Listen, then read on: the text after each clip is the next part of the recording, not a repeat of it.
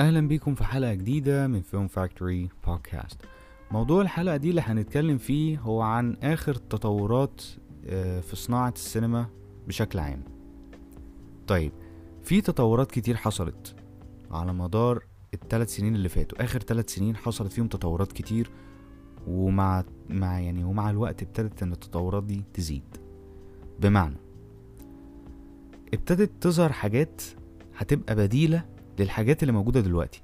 يعني فاكرين زمان انت كان زمان ما كانش فيه فكرة انك تصور آه، بكاميرا درون. انت كانت زمان كان هو الكاميرا مان معاه الكاميرا بتاعته قاعد في طيارة هليكوبتر وطالعين بيصوروا على ارتفاع معين وان دلوقتي الدرون حل محل الموضوع ده. في بقى حاجات مشابهة لكده هتحل محل حاجات موجودة دلوقتي. مثلا في في أمريكا ده ابتدى طبعا الموضوع وبيقولوا إن ده يعني هيزيد مع الوقت. أكيد طبعا طبعا في المشاهد الأكشن بنبقى محتاجين يعني واحد بيبقى اللي هو آه، دوبلير أو اللي بيتقال عليه stunt man ابتدت مثلا شركة ديزني آه، تحديدا يعني في استوديوهات مارفل لأن هي دلوقتي استوديوهات مارفل هي الم- مالكة يعني ملك ديزني. كان في آه، فيلم أو فيلمين تقريبا كان في الوقت ده كانوا ساعتها كانوا هم أحدث فيلمين آه، في السينما.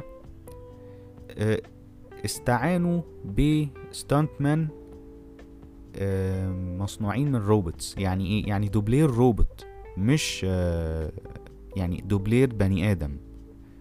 فدي أثارت الغضب طبعا لل لكذا دوبلير لأن هم حسوا إن هم كده ال- المهنة بتاعتهم هت يعني هتتقتل هتنتهي وإن ال robots دي هتحل محلهم فبالتالي مش. هم مش هيبقى ليهم أي داعي على الرغم إن هم برضو كانوا بيشتكوا قبل كده من إن هم برضو كانوا بيتصابوا كان في منهم بيموتوا وما كانش آه، بيتعمل لهم أي حاجة بس طبعا لما نيجي بقى في الموضوع ده لا فيها طبعا إن دي عمالة هتقعد عمالة كاملة عمالة كاملة هتقعد في البيت. تمام؟ دي مثلا من ضمن أول التطورات. بس لسه الموضوع هيزيد مع الوقت.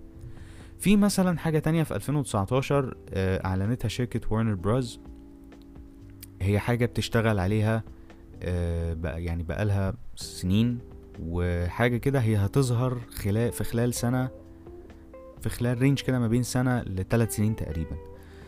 فكرة إن هما في طريقة جديدة في في, في الإنتاج هيغيروا شكل آه، آليات إنشاء ميزانية إنتاجية. يعني إيه؟ اللي كان بيعمل ده بني آدمين بشر ناس شغالة في تخصص الإنتاج. مدير إنتاج بقى ومساعد مخرج وال... والناس اللي هي اللي بتحط ورقة الميزانية وورقة ال ال production schedule والحاجات دي. أو اللي هي يعني ال shooting schedule إيه البديل بتاعها يعني؟ إيه البديل للبني آدمين؟ الذكاء الاصطناعي للأسف. في حاجة كده software تقريبا بيعتمد على الذكاء الاصطناعي. هيبدأ هو هيعمل من نفسه كل الحساب الحز ال- الحسابات إن هو مثلا إيه آه ال- الفيلم ده هيكلفهم قد إيه من حيث المعدات من حيث الأجور من حيث وحيث وكذا وكذا وكذا. والذكاء الاصطناعي ده كله من أوله لآخره هو ال- اللي هيحط الميزانية. واتقال برضو إنه هيحط كمان جداول جداول ال- اللي متعلقة بالأمور الإنتاجية الأخرى. ده على لسان الشركة. فدي طبعا يعني صدمة كبيرة جدا لأن دي برضو هتقل يمكن يعني هتقلل بنسبة كبيرة برضو الناس اللي بتشتغل في الإنتاج. يعني ويا يعني ويا سلام لو الموضوع وصل إن كذا شركة مشيت على نفس المنهج ده هتقعد ناس كتير في البيت.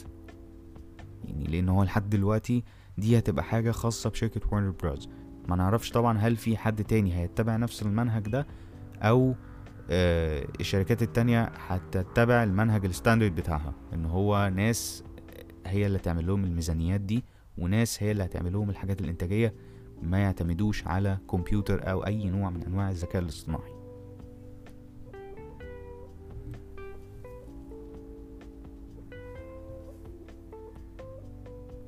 طيب في بقى كمان ودي بقى القنبلة الكبيرة.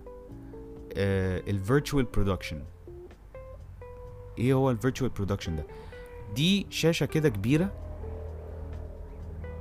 بتبقى يعني بت- بتبقى يعني بتبقى شاشة كده زي شاشة التلفزيون بس كبيرة قوي فاهم؟ بت بت بتس مش بتستعرض يعني اللي هو عايز أقول إنها بتجيب الصو... الصورة المتحددة وبتجيب واحد آه، بيقف في ال... في ال... على شاشة ال virtual production دي وبتصوره كأنه فعلا هو جوه المكان ده. يعني مثلا أنا عايز أجيب إن هو في الصحراء مثلا ومش عايز أنزل الصحراء بجد.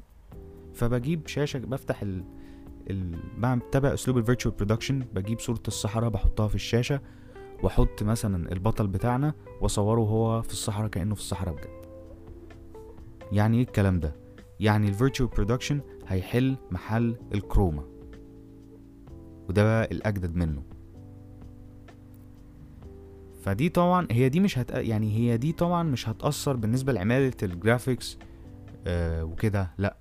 بس هت يعني بس هتأثر بالنسبة للاستوديوهات نفسها اللي لسه ماشية على موضوع ال chroma ده ولسه ما عندهاش ال virtual production لأن ال virtual production ده هيبقى عليه طلب أكبر بكتير من ال chroma وإن في مخرجين ابتدوا يفضلوه عن ال chroma وفي مخرجين اشتغلوا عليه already يعني في مثلا مسلسل The Mandalorian الموسم الموسم الأول وأعتقد كمان الموسم التاني.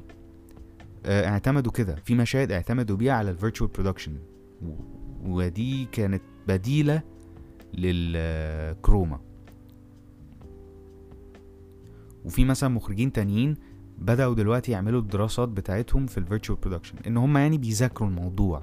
بيشوفوا آه، هل هو مثلا فعلا أحسن من الكروما في الشغل ولا لأ؟ واتعمل عليه تس وفي مخرجين يعني أعجبوا بال بالموضوع وفي منهم هيبدأوا يطبقوا على أعمالهم اللي جاية. ودي طبعا يعني تطور جديد يعني مفاجأة جديدة. وهي برضو هي إلى الآن هي مكلفة يمكن عن الكروما بس بتطلع حاجة بشكل وجودة أفضل بكتير. من لما مثلا تعملها على كروما. بس طبعا يعني كروما هي مش هتموت بنسبة 100% لأن برضو في ناس أكيد هتبقى لسه بتستعين بالكروما. يعني أكيد يعني لأن أنا ما أفتكرش إنها ممكن تتقتل. ده استنتاج ال- ال- الجملة الأخيرة دي جملتي الأخيرة. ده مجرد استنتاج.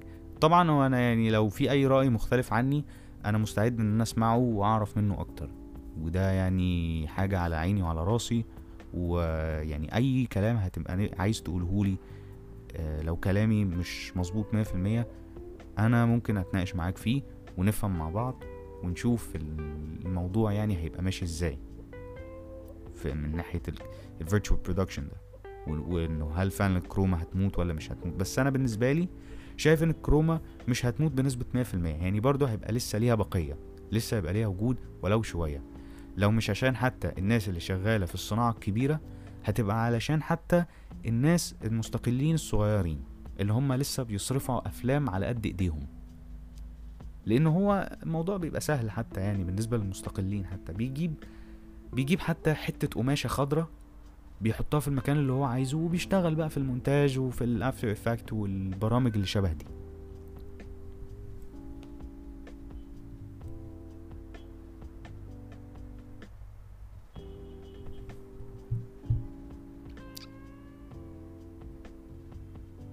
طيب دي بقى تطورات بالنسبة لل virtual production وبالنسبة لل للدوبلير وبالنسبة للإنتاج. هل في تطور تاني حصل؟ تطور أكبر من كده حصل؟ يعني هو في طبعا تطور تاني حصل وبس هو في تزايد برضو. هو أنا ممكن أكون التطور ده قديم أنا ممكن أكون قديم قوي ان احكي التطور ده برضو بس ده لأن أنا على حسب علمي إن هو الموضوع ده هيزيد قدام. أعتقد في ناس أكيد شافت مسلسل Black Mirror بتاع نتفليكس أكيد. ابتدى Black Mirror يعمل في موسم آه كان موسم آه نزل في 2018 إنه ساب للمستخدم إنه يختار النهاية اللي على مزاجه هو. حسب هو عايز النهاية تبقى عاملة إزاي. ففي اتجاه لنتفليكس إنها عايزة تزود مسلسلاتها بالأسلوب ده. وده اتحط تحت حاجة جديدة اسمها آه، مسلسل تفاعلي. وبيقولوا كمان إن هم عايزين برضو يعملوا كده في أفلامهم برضو يبقى فيها كده إنك تختار برضو النهاية تبقى عاملة إزاي. وده على فكرة مش يعني مش هي حاجة جديدة يعني برضو هي بقالها ثلاث سنين بس. ويمكن بالنسبة لك أنت قديمة يعني بس هي. الجديد فيها إن الموضوع هيزيد على المدى الطويل. بس هي مسألة وقت على ما تلاقي أعمال كتيرة انتراكتيف أو أعمال كتيرة آه، تفاعلية. وممكن ممكن إنها تعمل تأثير بعد كده في المنصات التانية إنها تبدأ تعمل زيهم.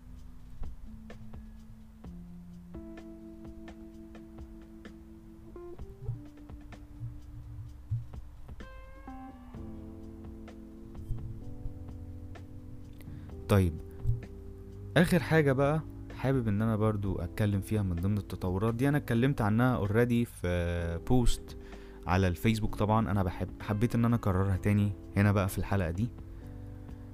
طبعا ابتدى يبقى فيه اتجاه لكل المنصات الكبيرة إن هما ياخدوا حقوق بث أفلام قصيرة عندهم.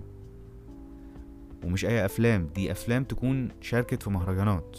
لأن دلوقتي ابتدت ابتدوا الموزعين بتوع السينما ابتدوا إن هما كمان آه، يوزعوا ياخدوا حقوق توزيع أفلام قصيرة شاركت في مهرجان ويبدأوا يبعتوها لمنصات زي نتفليكس أو أي منصة آه، شبيهة لفكرة نتفليكس وتتعرض عندها. والموضوع في تزايد يعني مثلا إحنا عرفنا إن نتفليكس بدأ إن- بدأ يعمل كده وبيزود. آه، في عندنا منصة شاهد هي بدأت بكده من 2019 بس هي بتزود وعايزة يبقى عندها أكتر. في برضو منصات تانية بتزود. أمازون برايم كده أو كده هي الراعي الرسمي للأفلام القصيرة. يعني هي كانت آه، عندها كتير جدا وكانت بتستقبل يعني من غير ما تقول أي حاجة. هي بس كل اللي بتقوله اللي هو موافقين إن إحنا ناخد الفيلم أو لأ. لكن طبعا ابتدت تتحط standards جديدة في Amazon Prime يعني. إن هو مش أي فيلم هياخدوه. فيه مواصفات معينة وإن هم هياخدوا وقت في الرد. لأنهم كانوا قبل كده كانوا بياخدوا آه ما بياخدوش وقت كبير في الرد على الموافقة أو الرفض لعرض آه أي فيلم قصير في المنصة عندهم. دي كده كل التطورات اللي الصناعة شهدتها إلى الآن. وطبعا كمان بالنسبة لموضوع الأفلام القصيرة في المنصات الكبيرة ده دي حاجة عظيمة جدا وليها امتياز امتيازة كبيرة جدا على المدى البعيد. إن شاء الله طبعا بتمنى إن افلامكم تبقى من ضمن الأفلام اللي ه- يعني أفتح كده في يوم نتفليكس ولا أفتح شاهد ألاقي أفلام حضراتكم منورة فيها وأتفرج عليها وأقول كمان رسالة إشادة بيها كمان يعني. لإني أكيد أكيد هشوف أفلام حلوة آه، من الناس اللي بتسمعني وشغال على فيلم مثلا وداخل بيه مهرجان أكيد فيلمك هيكون حلو أما أشوفه. وبتمنى التوفيق للجميع وبتمنى كل واحد يبذل مجهوده. وطبعا آخر حاجة حابب أقولها إن الواحد حتى لما بي يعني بعد ما عدى مراحل تعليمه وبيشتغل هو برضه هيبقى لازم يتعلم لأنه لازم يواكب العصر اللي بيتطور قدامه. الدنيا بتتغير بسرعة السينما نفسها بتتطور. كل يوم بيظهر حاجة جديدة. فالمتخصص الصح هو اللي زي ما بيبقى فاهم كل حاجة لازم يتعلم أكتر ويتطور أكتر ويشوف آخرة التطور يعني آخر التطورات إيه علشان يواكب التطورات دي ويعرف يتعامل معاها. وفي نفس الوقت علشان لو في تطور جه على حساب إنه ممكن ما يشتغلش ويقعد في البيت يدور على البديل اللي يخليه يكمل ويعافر ويصارع من أجل إن هو يفضل موجود ويفضل يثبت نفسه إن هو دايما موجود في المجال. وبكده نكون انتهينا من الحلقة دي من Film Factory Podcast تقدروا طبعا تتابعوني في صفحاتي على فيسبوك وعلى انستجرام وعلى ال channel بتاعتي كمان على اليوتيوب أحمد مصطفى. وتقدروا كمان تبعتولي voice message يعني ال link طبعا موجود في ال description بتاع الحلقة. ايا كان المنصة اللي أنت بتسمعني منها ال link هتلاقيه. تدوس عليه تبعت لي آه، بصوتك أي حاجة عايز تقولها لي سواء سؤال سواء أي حاجة أو تقول لي رأيك في هذا الموضوع عن التطورات أو آه، البودكاست بشكل عام. وبشكركم جدا جدا جدا. ونتقابل إن شاء الله في حلقة جديدة من Film Factory Podcast